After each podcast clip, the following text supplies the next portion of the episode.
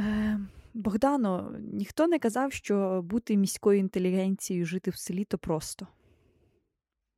Ніхто не попереджав про це. В чому в чому виклики? Е, головне, Головні виклики в тому, що ти забуваєш, що існує весь світ навколо. От, І хочеться лише насолоджуватися природою і більше нічого не робити. А робити а як треба. Ти насолоджуєшся природою в якийсь спосіб. Ти гладиш кота, ти спостерігаєш за конфліктними ситуаціями між псом і кугутом. Тобто ти слухаєш пташок, ти можеш щось пофарбувати, щось покопати, щось поприбирати, щось посапати, щось почистити. Тобто є що робити. Хочеться експериментувати з продуктами харчування, виготовляти всяке різне. Але водночас дуже багато простору для думок. Тобто, е, до нашого цього подкасту я поготувалася постійно до цього запису лише тому, що в мене був, була можливість думати. Так? Не було десятків інших людей, не гуділи автомобілі, не було смолтоків, які постійно стаються в міському просторі. І от, власне, я могла залишитись наодинці з думками. У мене були автомобілі, смолтоків я уникала, і мені теж вдалося поготуватися до цього запису. Тому побачимо, як у нас поєднаються різні досвіди підготовки. Угу. Угу. Щось скучновато наразі звучить. Діма, ну ти там зроби, щоб якось веселіше були, музичку, може, якусь наклади. Mm, так, ну можна ВВ... тече, річка тече. Влітку на вулиці так гаряче,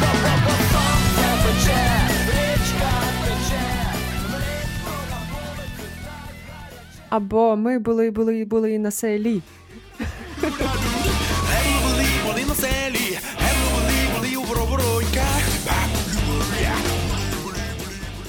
Ну, до речі, а наскільки накладається твоє життя на пісню та кліп е, групи Воплі від Оплясова були на селі? Там оце правили храм, гуляли в дворі. В тебе вже були зелені свята, у дворі ти гуляєш? Е, Не дуже накладається, але я просто навмисне уникаю тієї тих реалій. Знаєш, коли ми згадали ВВ, то я одразу згадую ще кліп е, е, Горіла сосна палала, і там оце сільське весілля. От хотілося б таке побачити, правда? Можливо, але не своє. Не своє точно, так, так. Але багато там є речей, е, які виглядають як вечірка, на якій би я хотіла побувати. Горіла сосна палала,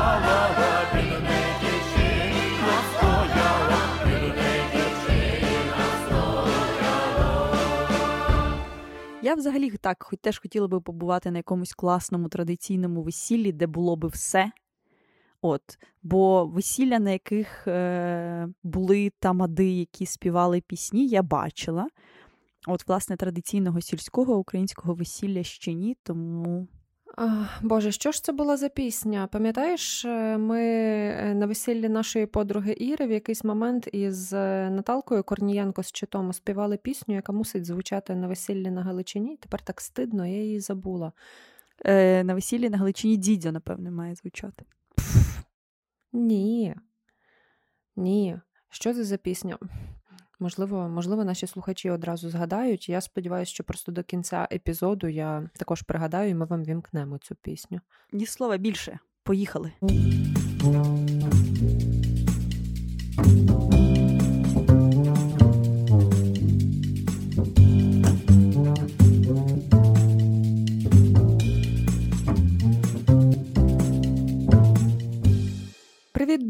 Мене звати Богдана Неборак. Поруч зі мною Настя Євдокимова, і ми вітаємо вас у подкасті Наразі без назви. Е, сьогодні ви з нами у нашій черговій аудіовітальні, у якій ми ставимо питання, шукаємо відповіді, жартуємо, вмикаємо музику, іноді трохи сміємося, іноді сумуємо, і, як мінімум, у половині наших епізодів ми читаємо книжки е, чи просто літературні тексти, які не неодмінно оформлені саме у книжку. Сьогодні разом із нами буде тугий бібліофаг і один із найвидатніших українських поетів ХХ століття Микола Зеров, один з найцікавіших киян, і загалом дуже багато чого хочеться сказати. Тому я нарешті припиняю і кажу привіт, Настю. Привіт, Богдано! Вітаю всіх і кожного, хто завітав до нашої аудіовітальні. Вмощуйтеся зручніше. У нас тут, бачите, багато простору, багато місць для сидіння м'яких, і так само багато книжкових полиць, до яких ми сьогодні звертатимемося, і звідки витягатимемо томик за томиком для того, щоб гортати, читати тексти і дійсно говорити про те, чого нам так хочеться. Я не впевнена, що всі наші слухачі розуміють наш підхід, що ми говоримо про якесь теоретичне питання, про якесь складне питання в одному епізоді, а в наступному читаємо тексти, які допомагають краще зрозуміти.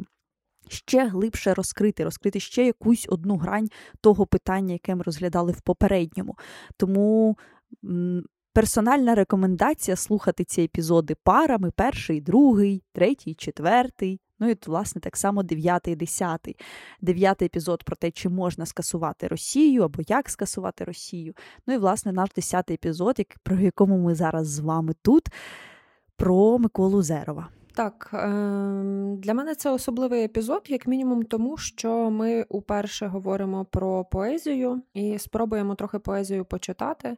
Ну, чому спробуємо? Почитаємо ми трохи поезію, подивимося, що з того вийде. Поговоримо про контексти навколо поезії, і також ми поговоримо про людину, яку намагалася скасувати Росія. Коли я говорю про кенселінг Росії, то завжди шукаю ці протилежні приклади. Ми багато їх з Настою підбирали власне у нашій минулій розмові, але а вже ж я завжди думаю про.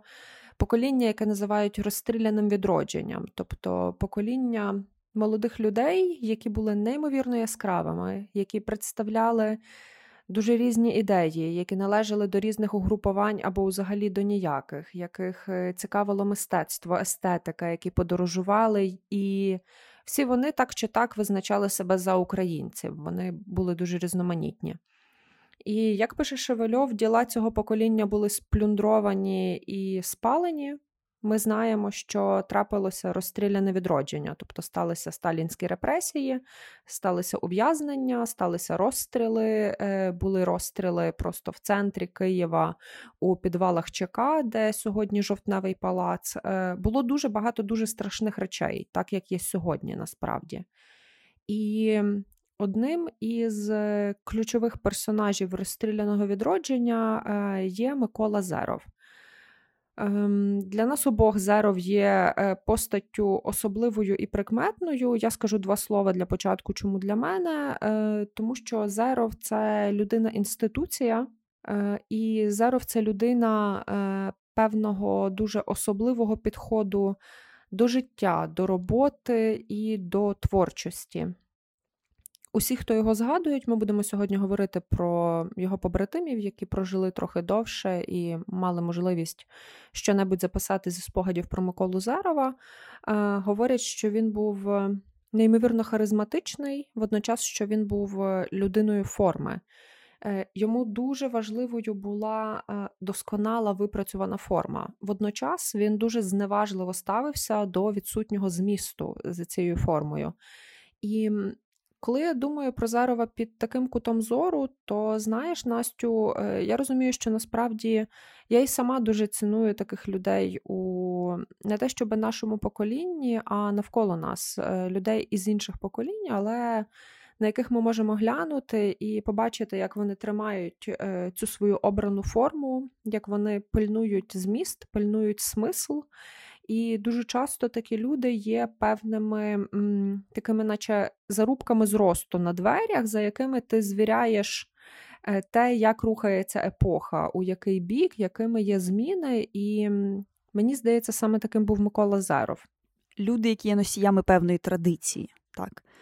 Те, про що ти кажеш, так? Бо я собі виписувала ті якісь ключові слова, ті ключові тези, про які би мені хотілося, щоб ми проговорили. І, власне, це дух часу, дух епохи, традиція це ті слова, які також я собі записала, тому що ем, Микола Зеров з одного боку належав до кола Київського університету, до університету святого Володимира, який тоді був переіменований на Київський інститут народної освіти, а згодом став університетом Шевченка з одного боку. А з іншого боку, він і всі його е, побратими, про яких ми теж згадаємо, належали до. Е, Всеукраїнської академії наук, яка потім стала власне тією академією наук, яку ми бачимо зараз.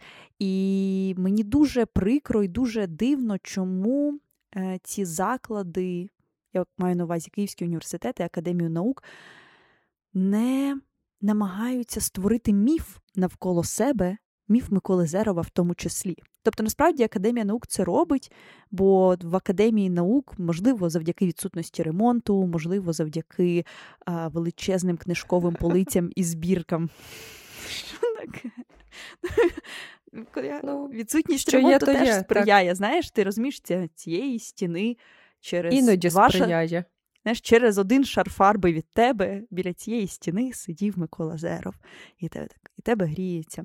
Зігрівається серце. Ні, я думаю, що в тих приміщеннях, напевне, ще Микола Зеров не сидів, але е, науковці наступних поколінь, які були опосередковано чи безпосередньо дотичні до Миколи Зерова, і ті, які могли передавати ці знання, передавати ці навички через кілька рукостискань, от, власне, вони були присутні. І от в Академії наук це відчутно. В Академії наук е, є ця це розуміння, що ми всі науковці, і ми належимо до певної традиції, і в нас є попередники, які так само працювали в цих стінах, то от університет Шевченка е, чомусь е, це.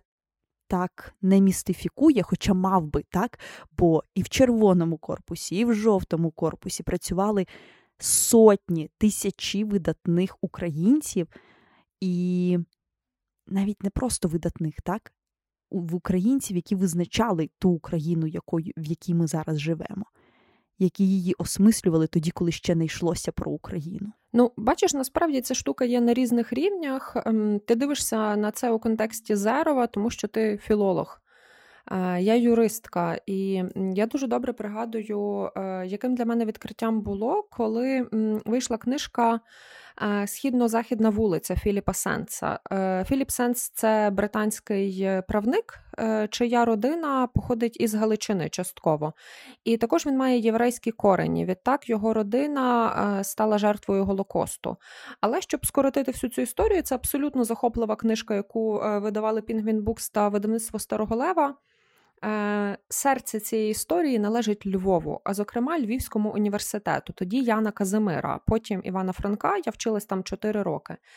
І якщо вже зовсім точно, то ця історія відбувається на юридичному факультеті цього університету, тобто ем, на факультеті, де я 4 роки провела. І Двоє головних е, героїв цієї історії їх звати Рафал Лемкін та Герш Лаутерпахт. Це два головні юристи-міжнародники. Обидва євреї, обидва мають зв'язки із Жовковою і з Львовом. Обидва мали такі е, чи інші зв'язки з Львівським університетом, і один із них став е, основоположником і теоретиком терміну злочини проти людяності після Другої світової війни е, це Лаутерпахт. А Лемкін натомість е, став теоретиком категорії геноцид. І це мене просто шокувало, тому що я про це довідалася уже коли вийшла книжка, і насправді, коли я вже навчалася у Могилянці. Е, тут можна сказати, що хто захоче, той знайде, але чомусь у мене в пам'яті стоять портрети радянських теоретиків держави і права е, або радянських е, криміналістів. Натомість у мене не було відчуття, знаєш, цієї могутньої правової традиції, яка пішла звідси зі Львова. Звісно, тут можна розважати на тему того, скільки було того Львова у цій історії, і чи він був місцем травми, чи він був місцем творчості, але важливо, що він був. Я веду до того, що дуже багато наших історій, які можуть надавати нам силу, ми марнуємо або просто не використовуємо. І історія Миколи Зарова однозначно належить до таких, тому що е, давай я спробую трошки поговорити про шкільні стереотипи, а ти потім, як людина, яка працювала зі шкільною програмою, можливо, їх спростуєш або ну, просто поясниш, як є насправді. Е, що я пам'ятаю зі школи про Миколу Зарова, так це історію про те, що він е, неокласик. І на цьому наголошується, що він належить до групи неокласиків. Ми ще про це поговоримо, чи була така група, чи ні. Е, друге, це те, що він гине у Сандармоху. Він гине від кулі, як потім я довідуюсь капітана Матвєєва, який відомий тим, що він розстріляв дуже багато відомих українців, які мали би фундувати майбутнє України. І фактично це все, з чим я виходжу. Тобто е, дуже травматична історія, незрозуміле слово е, і крапка по всьому. Е, слухай, що сьогодні взагалі є про Миколу Зерова у шкільній програмі? Який текст чи який наратив? Знаєш, Богдано, Микола Зеров то зникає, то з'являється знову в шкільній програмі. В певний момент був текст про Київ, зараз, наприклад, немає взагалі.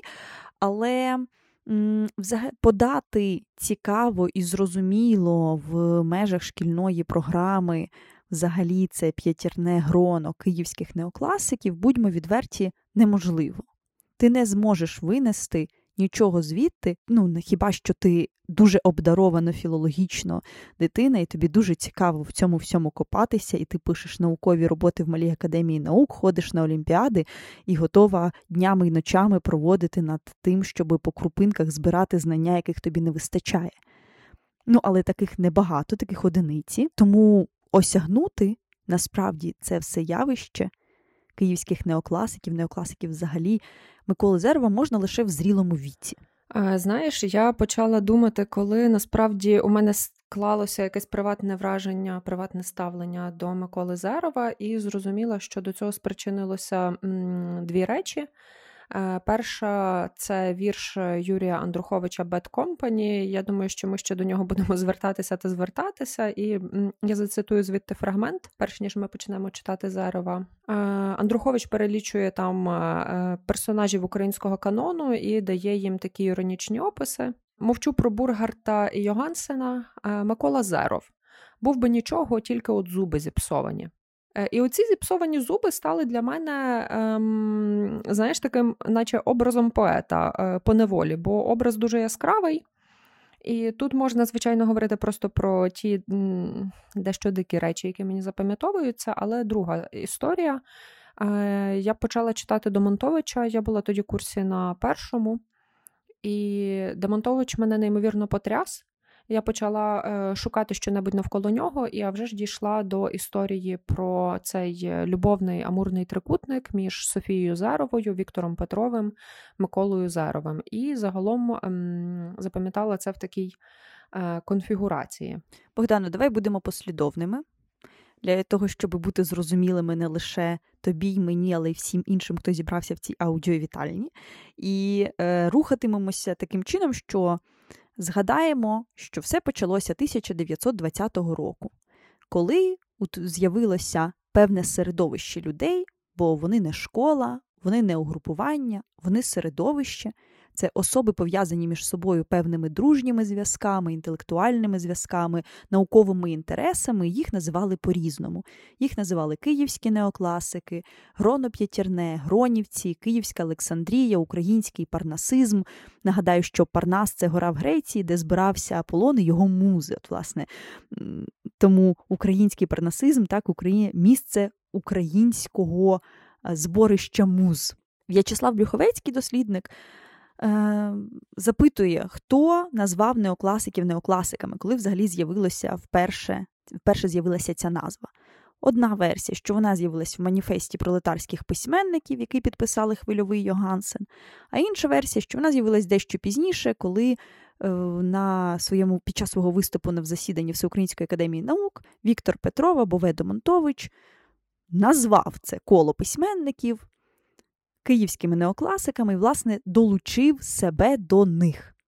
Дослідники вважають, що гроно ця основа київських неокласиків це Микола Зеров, Максим Рильський, Павло Филипович, Михайло Драйхмара, Освальд Бургард, який зрештою, писав під псевдонімом Юрій Клен, і до них, як шостий, додається Віктор Петров Ведомонтович.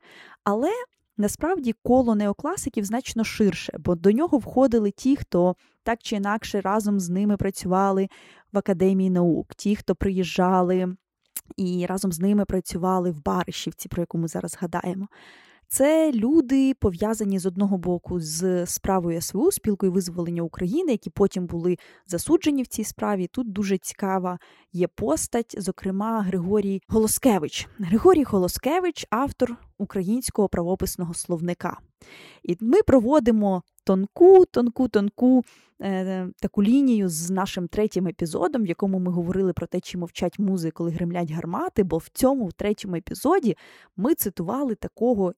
Івано-франківського поета Ярослава Довгана і цитували про те, що не від того я помру, що на світі буде воїна, а від того, що вона мого вірша недостойна. Так от е, Ярослав Довган це не лише поет, але й редактор.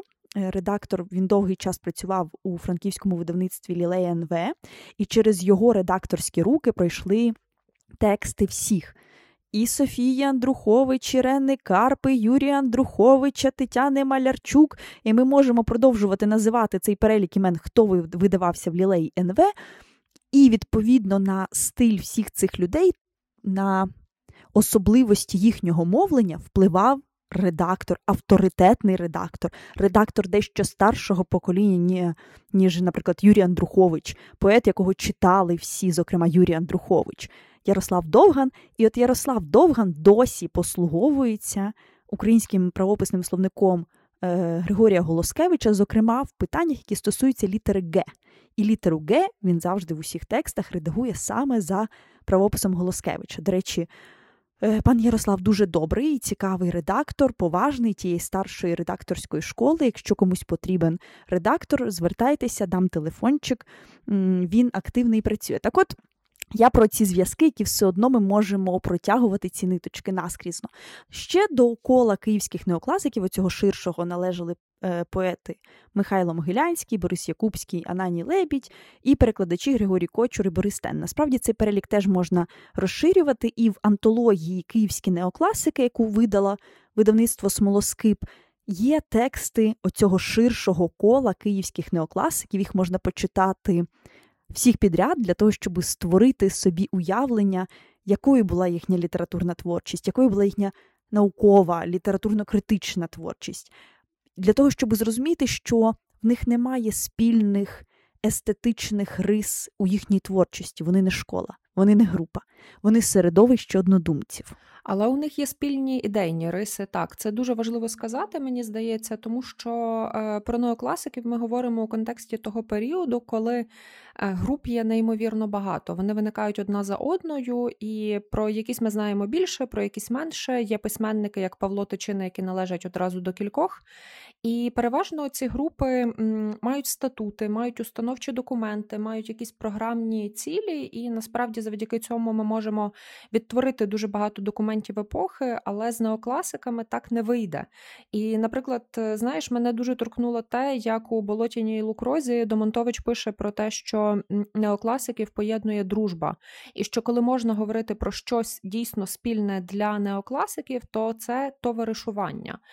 І в цьому є щось дуже вишукане е, і дуже делікатне, мені здається. Тобто, дуже різні люди з дуже різними бекграундами е, можуть знайти спільну мову, тому що навіть коли ми порівняємо, скажімо, Зерова та Рильського, е, вони одне одному однозначно симпатизують, але Зеров виходить із російськомовної родини. Е, його батько російськомовний, його мама з козацького роду, мама україномовна, але через батька говорить з дітьми переважно російською. І Зеров не тільки дебютує російською і потім вибирає українську, а й упродовж життя періодично пише деякі тексти російською мовою. Натомість Максим Рильський це такий собі вихованець старої громади, який пізнає усіх тих людей, які потім потрапляють на лаву спілки визволення України, фактично із юних літ, із дитячих літ для нього українство це щось природнє, воно не винайдене, а. Е, знаєш, як у непростих, там дуже класно Прохасько пише, що є риси вроджені і є набуті. От е, у Рильського це вроджене, у Зарова це набуте. І Мені здається, історія Зерова дуже важливою сьогодні ще й тому, що завдяки дуже великій кількості різних документів і його текстів ми можемо простежити шлях цього набутого і вибраного українства, е, за яке він, врешті-решт, помирає. Зокрема, за яке. Е, тому що особливість Зарова, мені здається, е, якщо ще сказати загально, ще у тому, що він постійно старається бути дещо понад політикою. У нього є позиція, і ця позиція національна, але він не включений занадто активно в будь-які політичні процеси, попри те, що він є свідком дуже багатьох дуже кривавих процесів, революцій, воєн і так далі, і тому подібне. Але він старається зберігати ті змістовні, смислові та естетичні речі, які для нього важливі, і які він очевидно вважає, можуть бути понад усім. Бо є речі, які понад усім, і, зокрема, це для нього робота із культурою та з літературою. Богдана згадала про болотяну лукрозу. Хочу пояснити, що йдеться про село Баришівка на Київщині. Це південний схід, трішки далі за броварами, село, куди в 1920 році приїхали Микола Зеров, його дружина Софія. І, от, власне, куди приїжджали потім всі ці неокласики, про яких ми згадували, в цьому селі, в цій Барищівці, з'являється певне мистецьке середовище, в якому протягом трьох років вони починають творити. Бариш це прибуток, а в перекладі на латинську це лукрум, тобто лукроза. Болотяна лукроза, ось, власне, це місце, в якому живуть, в якому працюють неокласики. Е, і це місце, якому насправді присвятив вірш е, Микола Зеров. Пора читати тексти. З твого дозволу я почну. І це той перший локус, про який ми можемо говорити, бо ще один локус це Київ, про який Богдана вже згадувала. Третій локус, мені здається, це Академія наук. Ну і четвертий це, напевне, е, Сандармох, як спільне для багатьох українських митців місце смерті. Отже, Олександрійський вірші цикл текст Лукроза присвячений е, колезі по п'ятірному грону Освальду Бургардові. Під кровом сільських муз, в болотяній лукрозі, де розум і чуття, все спить в анабіозі. Живем ми, кинувши не Київ, Баальбек, оподаль від розмов, людей, бібліотек, ми сіємо пашню на неродюче лоно, часами служимо владиці Аполлону і тліє ладан наш на вбогім олтарі. Так в давній Ольвії захожі різьбярі серед буденних справ і шкурної громади в душі плекали сон далекої Еллади, і для окружних орд, для скитів дикунів різьбили з мармуру невиданих богів. Про що цей текст? Цей текст про те, що ми живемо під покровом сільських муз, ми живемо в болотяній лукрозі, і коли ми сюди приїхали, то ми приїхали сюди творити. Так, не жити в анабіозі, а ми працювати. Хоча, здавалося б, тут немає розмов, немає бібліотек, але тут є те середовище, яке ми самі створюємо. І ми покинули не Київ, ми покинули е, далеке ліванське місто Баальбек, яке насправді в зовсім іншому цивілізаційному вимірі знаходиться. І Тут, в селі, ми все одно продовжуємо сіяти велике, прекрасне вічне своє слово, служити музам, служити Аполлону, і ми порівнюємо себе з нашою цією службою із різьбярами з Ольвії. Ольвія, грецька колонія на півдні Миколаївської області, от там, де е, Дніпро впадає в Чорне море, от там от була Ольвія, і ми живемо різьбярі жили в грецькій колонії. І тим часом насправді мріяли про велику Елладу, про стародавню Грецію. Так, вони обслуговували скіфів, скитів дикунів, і створювали якихось невідомих богів, але от продовжували мріяти про ту велику європейську державу, про ту Грецію. Так і ми е, продовжуємо це робити. Це текст, який насправді про те, що був європейський погляд у всіх неокласиків, і це найважливіше. Вони зверталися ad fontes, вони зверталися до джерел. Так і називається стаття Миколи Зерова, теж одна з програмових, яка розповідає про те, що є погляд на захід, яка апелює до текстів Миколи Хвильового і його теоретичних праць, і про те, що наш інтерес в тому, щоб повертатися до джерел, щоб мати цю історичну пам'ять і пам'ятати, звідки ми вийшли. І є дуже класна цитата, яку я хочу прочитати, власне, з цього тексту з Адфонтес. І вся справа в тім, як ми цей процес об'європеювання, опановування культури переходитим. Як учні, як несвідомі провінціали, що помічають і копіюють зовнішнє, чи як люди дозрілі й тямущі, що знають природу, дух і наслідки засвоюваних явищ, і беруть їх зсередини, в їх культурному єстві. Тобто, як ми запозичуватимемо, прийматимемо своє європейське як учні, чи як люди зрілі? Е, мені здається, абсолютно прозорою алюзія до роботи неокласиків і передовсім Миколи Зарова із спадщиною Лесі Українки. Е, пройшло не так багато років після смерті Лесі Українки, але вже почала відбуватися канонізація і, що важливо, осмислення її творчості. І саме Зерові неокласики були тими, хто першими підготував коментоване повне видання текстів Лесі Українки. Саме е, Микола Зеров був тим, хто у своїх статтях наголошував на чи не найбільшій вазі драматургії Лесі Українки, і в цій драматургії Леся теж неодноразово вдається до античних сюжетів. Їй теж важливі ці чіткі гострі форми, навколо яких можна щонебудь осмислювати. і Саме Зеров відчитує те, як Леся Українка вбирає національні питання у історії єгиптян, римлян, е, греків е, і так далі. І знаєш, мене ще дуже вражає у контексті Зерова те, що е, про нього пишуть і Брюховецький, і Панченко.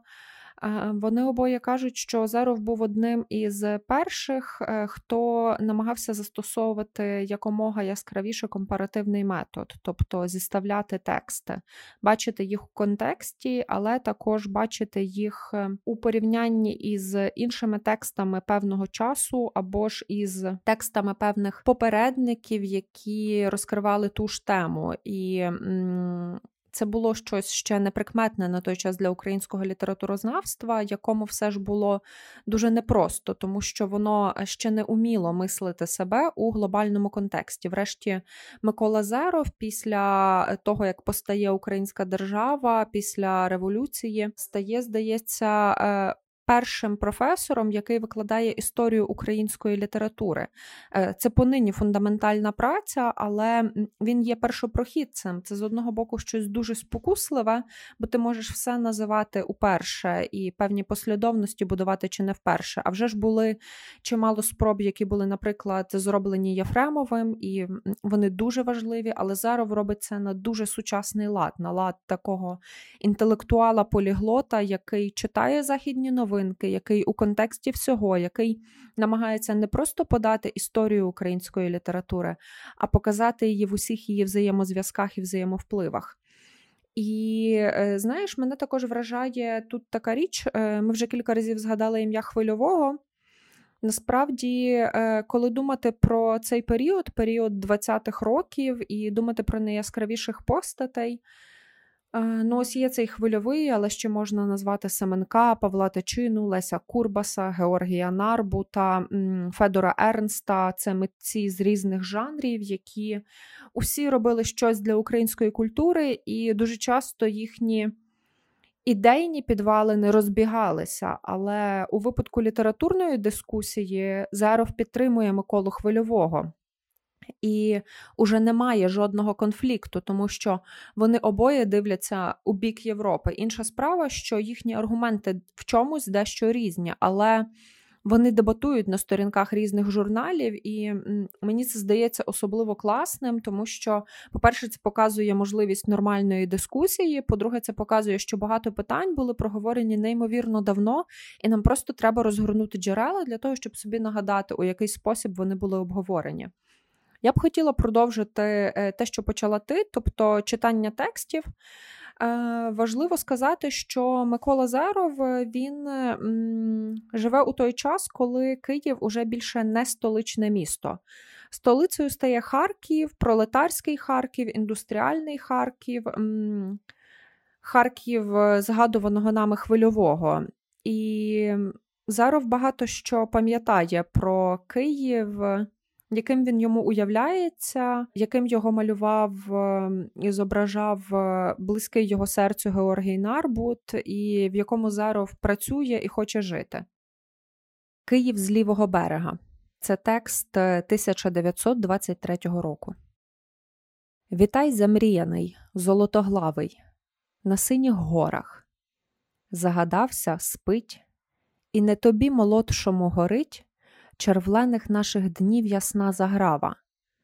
Давно в минулім дні твоєї слави, і плаче дзвонів стоголоса мідь, що вже не вернеться щаслива мить Твого буяння, цвіту і держави. Але, мандрівче, тут на пісках стань, глянь на химери барокових бань, на шеделя білоколонне диво, живе життя, і силу ще таїть, оця гора зелена і дрімлива, ця золотом цвяхована блакить. Мене ще дуже вражає м, сама форма абсолютно ідеальні речі в собі. Ці зеровські сонети, які дають тобі насолоду чисто фонетичну, звукову. Ти вже отримуєш кайф просто від того, як ти промовляєш цей невеликий за обсягом текст, а потім ти ще дивишся на рік написання, ти зчитуєш якісь сюжети звідтіля і отримуєш це ідеальне порівняння. Але слухай, ми говорили про неокласицизм, ми говоримо про ідеальні форми і так далі. Давай поговоримо про щось неідеальне, тому що, наприклад, для мене відкриттям було те, про що доволі багато пише Панченко у своїй монографії Повість про Миколу Зарова.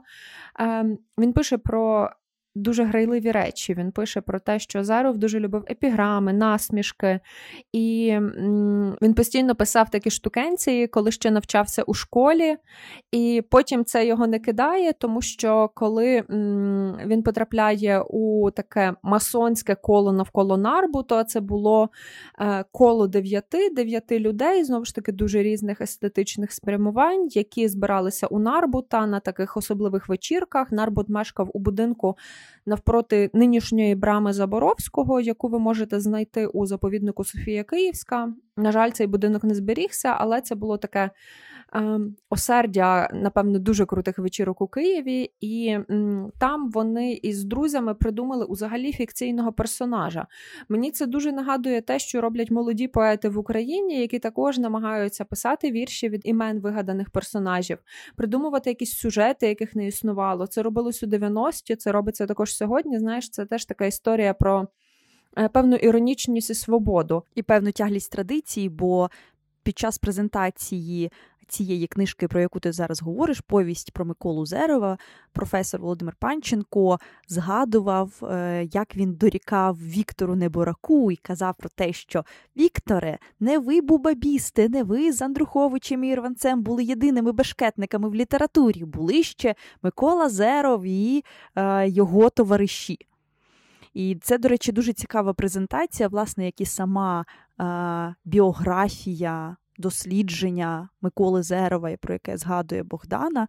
Ми це дамо в описі до епізоду. Бо якщо ви хочете коротко пірнути в світ Миколи Зерова, то вам достатньо 10-хвилинного відео від Ярини Цимбал.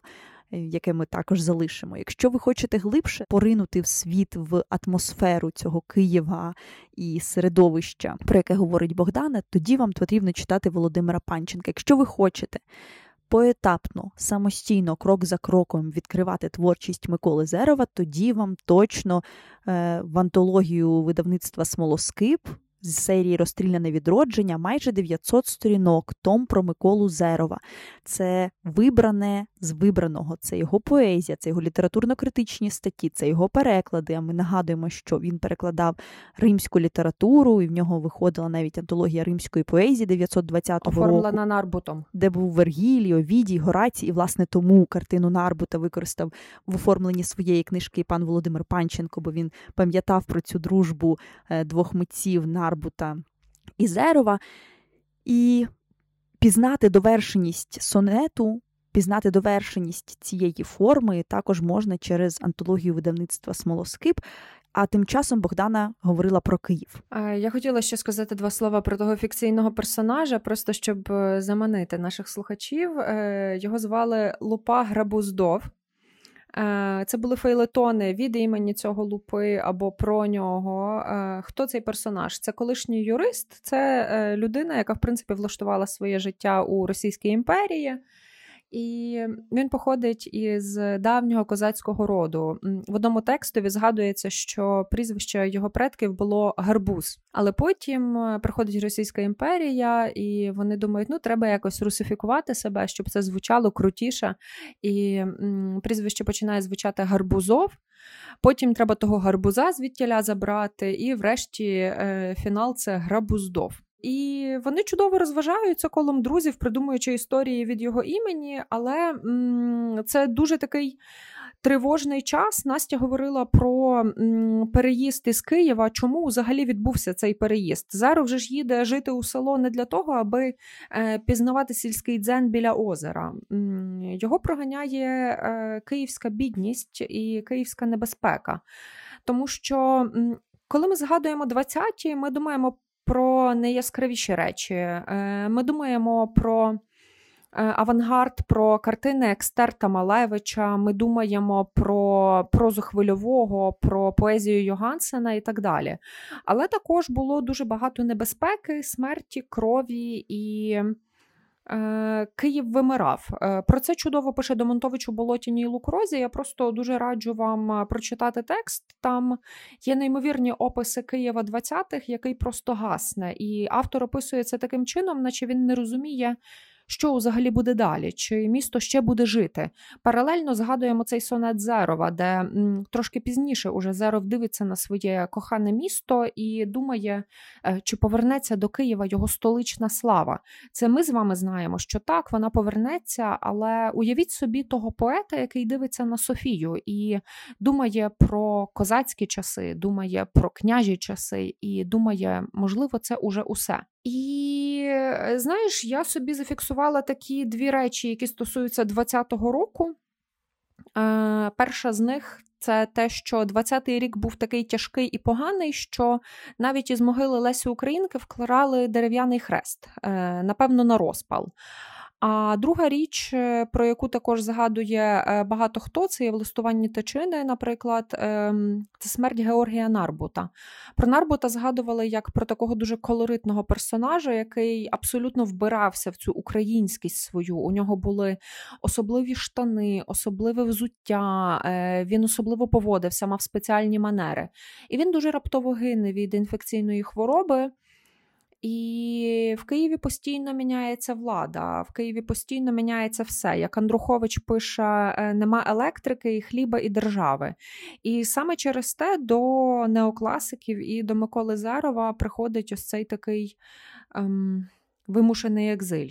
Але, попри це, вони залишаються майстрами, вони залишаються поетами, і творчий процес для них це не натхнення, а це цілком собі приземлена робоча справа, бо в них є слово, є матеріал, з яким потрібно працювати.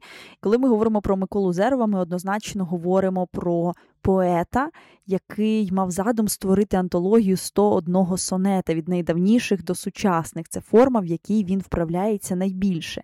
І я хочу прочитати ще один текст самоозначення який відповідає на запитання, хто такий поет, текст 1929 року.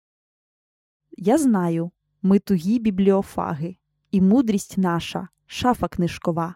Ми надто різьбимо скупі слова, прихильники мистецтва рівноваги. Ніхто не скаже нам жерці і маги, ви творите поезії дива. Чутливість наша в Бога і черства, і не вгамує молодої спраги що слово точене, чарує звук акторських реплік та уданих мук, розливних сліз, плиткої гістерії, і промовляє критик Скинь кашкет! Он світич наш, він гріє і зоріє, люби і поклоняйся, то поет.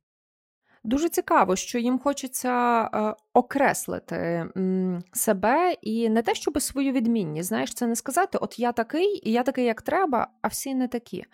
А це спроба просто описати. Мені неймовірно подобається те, що у ньому є ця витримка і цей тон. Е, Мені такого тону дуже бракує, адже це зовсім не означає, що за цим тоном не стоїть великий емоційний світ. Ми тільки натяками сказали з тобою про те, що м, у Зерова е, був цей драматичний любовний трикутник, і він ділиться із своєю. Не можна сказати коханкою, але, очевидно, товаришкою із Харкова, з якою він зустрічається у Криму на відпочинку, що може він би і пішов із родини, але він так любить свого сина маленького, що він не може піти. Врешті ми знаємо, що цей син у 10-річному віці помирає від хвороби, і потім Зеров із цією великою травмою. Розуміє, що клаптик землі, на якому він стоїть, все меншає і меншає. І врешті він потрапляє в ув'язнення е, після дуже непростих е, слідчих дій. Богдано, можливо, для наших амбасадорів та амбасадорок, для тих, хто разом з нами є в спільноті The Ukrainians, Ми розповімо про любовний трикутник Зерова, Софії Зерової та Ведомонтовича. Поїхали. Розповідай. Е, це моя улюблена історія насправді, тому що тому що вона цікава, тому що вона в чомусь жовта. так? Тобто нам хочеться знати, хто, з ким, як, чому, навіщо. Водночас ми знаємо, що цей Петров це суперзагадкова історія. тобто... Наша таємна аудіовітальня для амбасадорів та амбасадорок для тих, хто належить до екосистеми спільноти The Ukrainians, вийшла дуже пікантною, бо було і про весілля, було і про стосунки, особисті стосунки, любовні трикутники. Все це ми проговорили, і далі ми маємо зробити ще один дуже важливий акцент і дуже важливий відступ про те, що ким був Зеров, так? Зеров був педагогом. Він викладав в гімназії, він викладав в вищому навчальних закладах. Він був перекладачем. Ми говорили про переклад римської літератури, про те, що він перекладав і Пушкіна, наприклад, Бориса Годунова, він перекладав багатьох авторів. Він був теоретиком перекладу, який міг це пояснити і розкласти. Він був, власне, поетом, він був критиком, він був істориком літератури. І людина, яка працювала з такою великою кількістю всього, мала так багато різних напрямків, насправді працювала до кінця. Бо ще за місяць до смерті, в 37-го року, він писав у листах про те, що він продовжує працювати над перекладами. Він перекладав Лонгфелло, він перекладав Вергілія, він вчив граматику італійської мови і розумів про те, що йому не вистачає часу, йому потрібно ще так багато вивчити, щоб могти читати в оригіналі, щоб могти працювати з цими текстами. І в нього є цикл е, з назвою, яка насправді мене дуже дратує. Вибачте, це моє приватне культуртрегери. Так, І в цьому циклі є, зокрема, текст про Пантелеймона Куліша. У цьому тексті він пише про те, що ну от всі сучасники вже відійшли, вже і Костомаров помер, і Шевченко, і Грабовський. А що робить Куліш? А Куліш працює. І навіть в смертних муках агонії в повітрі пише ще його рука. Тобто Пантелеймон Куліш працював до останнього. Він дійсно пережив всіх своїх друзів, колег. Е, він е, помер уже е, на межі 19 і 20 століть, і він до останнього працював над перекладами, над текстами, над редагуванням. Він постійно це робив і так само працював Микола Зеров. Це абсолютно вражає, тому що поруч із цією історією про Зерова дуже часто говорять про те, що ем, Лесь Курбас створив таборовий театр у Сандармоху і разом з в'язнями робив постановки. Е, це особлива сила духу і приклад героїзму, який, знаєш, дуже хотілося б, щоб цього не було. Водночас дуже добре, що у нас це є. Це якийсь дуже високий взірець. І знаєш, з Кулішем ще така цікава історія. Він насправді важливий і для Петрова, і для Зерова. І це історія про діалоги поколінь, про намагання віднайти своїх через віки, е, людей, з якими ти не можеш поговорити ось так, як ми з тобою, чи ми з нашими слухачами. Але ти можеш поспілкуватися через їхні тексти, через їхні життєві історії. І фактично, що Зеров, що Петров, вони нас навчають цього підходу, і мені дуже хочеться думати, що зараз ми таким чином спілкуємося з Заровим. Ем, ми з тобою дуже класно поговорили про Софію Зарову, і я би дуже хотіла ще продовжити про власне кенсел, про заборону і відновлення. Я теж про це, бо наш епізод настільки світлий, Ми говорили про такі радісні піднесені речі, про творчість, про пошук, про можливість знаходити ем, однодумців, про Але можливість про це створювати. і треба говорити, розумієш? Тому що е, ми живемо з постійним кліше того, що наше відродження розстріляли. Але можна говорити, що наше е, розстріляне відродження воно таки було, тобто був цей ренесанс. І так, його історія трагічна, але я переконана, що моє завдання чи твоє завдання, ось я навіть ризикну його і тобі приписати. Це бачити життя, а не смерть, це бачити в цьому передовсім Ерос, а не передовсім Танатос. Не забувати, чому це сталося, але пам'ятати, що все одно, попри все, залишилося, тому що залишився, зокрема, цей діалог. І через Зерова ми простягаємо руку до куліша. І я просто не можу описати, наскільки я вдячна за ось таке правило рукостискань між епохами.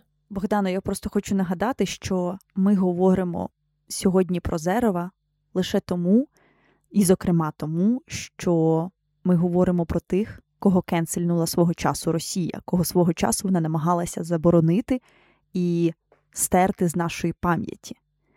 Бо в нашому епізоді так багато світла і так багато радості, і це прекрасно, що вона є, і такими мають бути ці епізоди.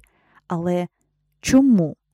За що людина займалася лише літературою. В нього не було політичних текстів. Він не писав ура патріотичну або якусь публіцистичну лірику. Він займався на чистою наукою. Чому Микола Зеров, як і десятки сотні інших українських митців, були розстріляні? Дуже проста відповідь, тому що він був українським митцем, і тому, що він хотів інвестувати в українську науку, українську літературу, не тому, що вони українські, а тому, що вони його. Але він, як і десятки інших, був фігурою такого масштабу, е, що це просто за визначенням е, відділяло його і його роботу від Росії. Тому що це було зроблено не російською мовою, і це не було частиною російської культури. Це не було, я переконана, метою Миколи Зерова, але це було неодмінним наслідком його роботи. І тому Зеров, як і сотні інших, отримує звинувачення у участі у націоналістичних організаціях, у тому, що неокласики це націоналістичний гурток. Він отримує звинувачення у буржуазному націоналізмі і всіх інших гріхах тієї епохи. Очевидно, він е, проходить дуже непрості випробування під час допитів, і, врешті-решт, він е, потрапляє на соловки. І потім його забороняють, тому що імена усіх тих, кого розстріляв е, Матвєєв, мали бути стерті з української пам'яті. І Агеєва постійно повторює про те, що її мали навчати аспіранти, яких би мав виховати Микола Зеров. Але цього ніколи не сталося. Її навчали колишні фронтовики, тому що прийшов Сандармох перефразуємо, тому що прийшли росіяни, які зрозуміли, що треба закривати цю лавочку українізації, тому що ця українізація не приведе ні до чого доброго для Росії. Вони вже ж мали рацію. Я можу їх зрозуміти, більше того, я абсолютно з ними згідна. Але. Знаєш, я дуже рада, що у нас є цей дещо інший фокус, тому що ми з тобою сьогодні говоримо про Миколу Зерова, і в нас є дуже багато текстів, документів та фактів, які дозволяють нам вибудувати приватне ставлення до цієї оповіді. Я дуже хочу сказати трохи про протистояння людини і системи, тому що завжди, коли йде мова про тоталітарний режим, то іде цей неймовірний конфлікт приватного та публічного. Ми розуміємо, що сім'я Зерових була зруйнована, Зеров потрапив на Соловки, але опісля Домонтович і Софія Зерова також упродовж десятиліть не можуть просто воз'єднатися, тому що це їхня приватна справа, а тоталітарну державу не цікавлять справи приватні. Петрову не дозволяють повернутися із Росії до Києва. Це дуже довго триває. Але, очевидно, Петров, хоча нам не дуже багато відомо про це, Петров і точно Максим Рильський стають тими, для кого справа реабілітації це справа життя. Е, про Рильського взагалі багато хто згадує, що він неоднократно говорив про те, що, мовляв, хлопці загинули, а він залишився. Рильський це той поет, який е, доживає віку і Він передає дуже багато пам'яті, наприклад, українським шістдесятникам. Можна прийти у музей Рильського на Голосієві і побачити його спільні фотографії із молодими драчем чи Вінграновським. Е, Рильський був щедрим. Водночас Рильський мусив якось із цим всім домовитися у своїй голові. І ми розуміємо, що це було однозначно дуже дуже непросто. Але менше про Рильського, більше про Зерова. Зерова реабілітували у 58-му році. Після смерті Сталіна про це одразу почали клопотати. І у 66-му році вийшла перша книжка вибраних творів Зерова. Вона вийшла у Києві, вона була упорядкована Софією Зеровою, е, удовою, і там є приписка про дуже тісну допомогу Віктора Петрова і Григорія Кочура. Е, Кочура, ми знаємо, як відомого перекладача, він був студентом Зерова. Він застав професора, він мав цю пам'ять про його харизму та все інше. І тут дуже цікавий момент настає, тому що фактично таким чином Зеров, який опублікований легітимно, ніби стає знову частиною радянського канону. Але не все так просто, тому що є дуже цікаве інтерв'ю е, твоєї Настю наукової керівниці Тамари Гундорової, в якій, в якому вона розповідає про свій науковий шлях. І там вона згадує про те, як у якійсь своїй роботі, здається, на вступ до аспірантури, я можу помилятися, але ми залишимо лінк на інтерв'ю. Словом, вона розповідає про те, як її просять не цитувати Миколу Зерова, тому що це не бажане ім'я. Тобто, так воно існує, і в принципі багато текстів доступні. Але якщо ви хочете, щоб ваша кар'єра йшла вгору у радянському союзі, то краще вам цього не робити. І уявіть собі, ну тобто, ми сьогодні говоримо вже годину про те, що Зеров був ключовим для того, аби показати, що. Українська література, як і врешті жодна інша, не існує відірвано, вона існує у глобальних взаємозв'язках, і він навчав цього в своїх студентів. Це був дуже новий підхід. І нас цього позбавляють і позбавляють просто упродовж десятиліть, десятиліть, десятиліть. І це велика радість, що сьогодні тексти Зерова доступні, тому що як його критика, якої він теж пише чимало, так і його літературознавство читаються неймовірно свіжо, вони дуже жваві. Але а вже ж дуже прикро думати про те, що ми цього були позбавлені, і, можливо, все би йшло до, доволі інакше. Воно би точно йшло інакше е, у контексті розвитку української літератури, е, якби не Сандермох. Але ми ніколи не довідаємося, як би було, якби не він. Тому е, ця вправа, вона, на мою думку, доволі навіть шкідлива. Чому існує певна версія альтернативної історії? Яку написав Олександр Ірванець, яка називається Харків 1938, у якій насправді нічого не відбулося, нікого не розстріляли, хвильовий живий, все все добре, рухи відбуваються, Українська Народна Республіка цвіте і пахне. От є ця альтерна... цей альтернативний світ є, але ми розуміємо, що після 38-го настав 39-й. І це не означає, що війна не забрала би всіх цих людей згодом. А ще ми розуміємо, що вже пройшли десятиліття, і відбулося багато чого іще, і воно варте уваги. Е, воно збагатило українську культуру, а відтак е, намагатися помістити себе у 20-ті і в думки про те, що а якби ні, а якби інакше, ем, вони непродуктивні. Але напевне продуктивною є е, пам'ять із Миколою Заровим, навіть як міфом, як образом. Е, мене дуже вражає такий невеличкий пасаж із післямови Костянтина Москальця до книжки зібраного, до книжки вибраного Ігоря Ремарука, яка вийшла у Абаба Галамазі. І там Кость Москалець порівнює Ігоря Ремарука, який е, дуже довго був е, редактором ключових поетичних книжок у 80-ті і був редактором журналу Сучасність, коли журнал переїхав до України. Він порівнює його роботу із роботою Миколи Зерова у журналі Книгар у 20-х роках. І я думаю, що знаєш, така переємність ролей і переємність позицій, вона. Вона справді натхненна, тому що іноді виникає відчуття таке дещо пихате, але що ми можемо щось доробити, дожити і додумати за тих людей, які почали вже щось думати до нас. І я вже ж не ставлю перед собою амбіції зуміти щонебудь додумати, але не виключаю, що і мені щонебудь вдасться. А коли це пробуватиме робити кожен із нас, ми просто відчуватимемо з ними зв'язок. І ми будемо розуміти, що ми не одинокі у наприклад, багатьох питаннях позиції України і того, де вона знаходиться, чи вона між сходом і заходом, е, яким є її вибір, і якими були аргументи за та проти.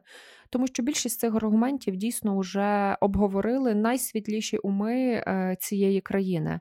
І ми можемо спробувати щонебудь доповнити чи актуалізувати, але знаєш, таке завдання мінімум це просто ознайомитися із тим, що говорив хвильовий, коли думав, е, чи від Москви геть, чи не геть.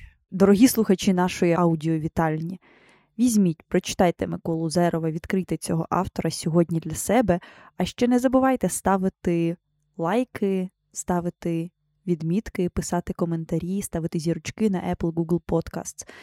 Е, позначати нас в інстаграмі, твіттері, взагалі виходьте до нас на діалог. Ми дуже цьому радіємо і до нових зустрічей. А ще не ми одні говоримо про книжки для The Ukrainians. Я хочу звернути вашу увагу на подкаст Правила гри, де соціолог Данило Суден також бере книжки, котрі, як йому здається, сьогодні дуже класно пояснюють нашу реальність. Я сама залюбки слухаю е, кожен із епізодів і думаю, що якщо вам імпонує наразі без назви, то і в Данила ви зможете знайти не одну і не дві цікаві думки і цікаві книжки. З вами були Богдана Неборак і Настя Євдокимова, і ми щасливі, що е, ви приєднуєтеся до усіх розмов, які ми вам пропонуємо. Почуємося і до зустрічі. Чом, па!